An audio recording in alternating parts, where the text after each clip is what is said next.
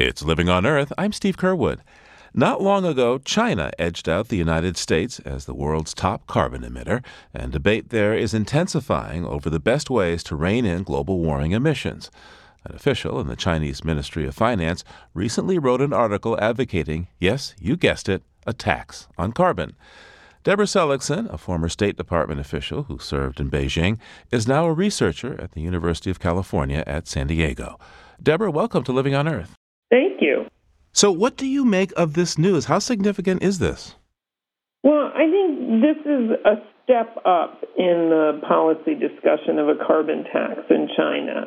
The Ministry of Finance has actually had people who, for quite a long time, have thought that a carbon tax was a good idea. But previous articles that we've seen were written by researchers in one of their affiliated think tanks. This is written by an actual officer in the ministry. So while I would still call it a commentary and it's part of a policy discussion, it is not an announcement of a new program, it indicates stronger support than we've seen in the past.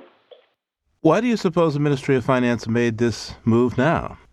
It's hard to know. The ministry is always looking for ways to rebalance and revive the Chinese economy. They would like to see a reduction in energy intensity, an increase in economic efficiency, a shift from heavy industry to services. These are all things that they think would be good for the Chinese economy.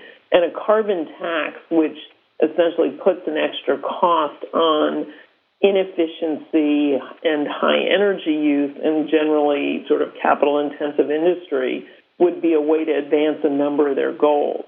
So, what you're saying is that yes, a carbon tax would affect emissions, but uh, there's a broader role in the economy that the advocates of this are talking about? Yes. The advocates in the Ministry of Finance are particularly actually interested in the broader impact on the economy. Then there are groups within the environmental community who, of course, are particularly concerned about this for its impact on reducing carbon dioxide emissions the Ministry of Finance says, look, we have a national commitment to reduce CO2 emissions, and we have all these other goals of, with our economy, and this is a great way to, t- to kill two birds with one stone.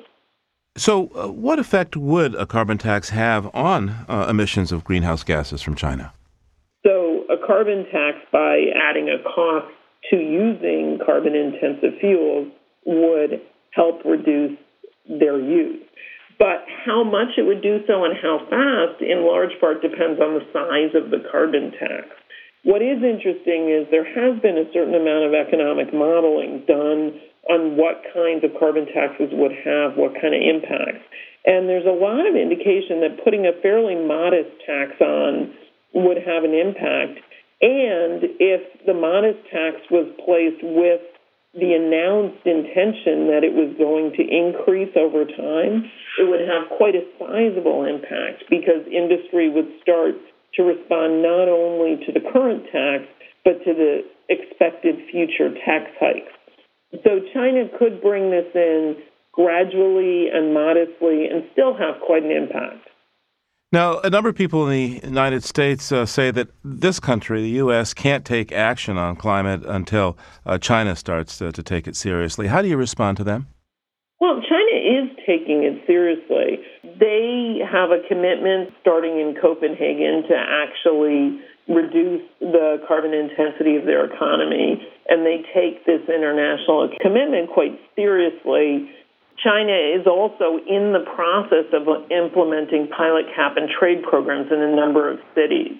So different ministries within the Chinese government prefer the two different options. The National Development and Reform Commission is more in favor of a cap and trade, which they would run. The Ministry of Finance is more in favor of a carbon tax, which it would run. So, in the end, which way it will come down, or whether they will actually come up with a way to combine the two, which in fact is what Australia is doing right now, I think that still remains to be seen. What is clear is that there's a lot of policy innovation going on in terms of using market based mechanisms to control carbon. Now, what we know about carbon dioxide, of course, is that sort of atmospheric greenhouse gases are the ultimate um, public goods problem, right? It, once you emit them anywhere in the world, they affect everyone in the world equally, right?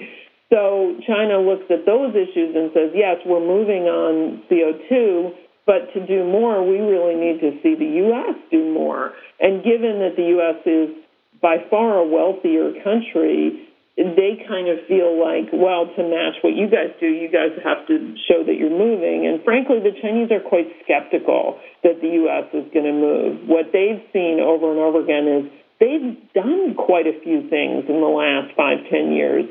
And over that period, the U.S. has mostly debated. Deborah Seligsohn is a researcher at the University of California at San Diego. Thanks so much, Deborah. You're welcome.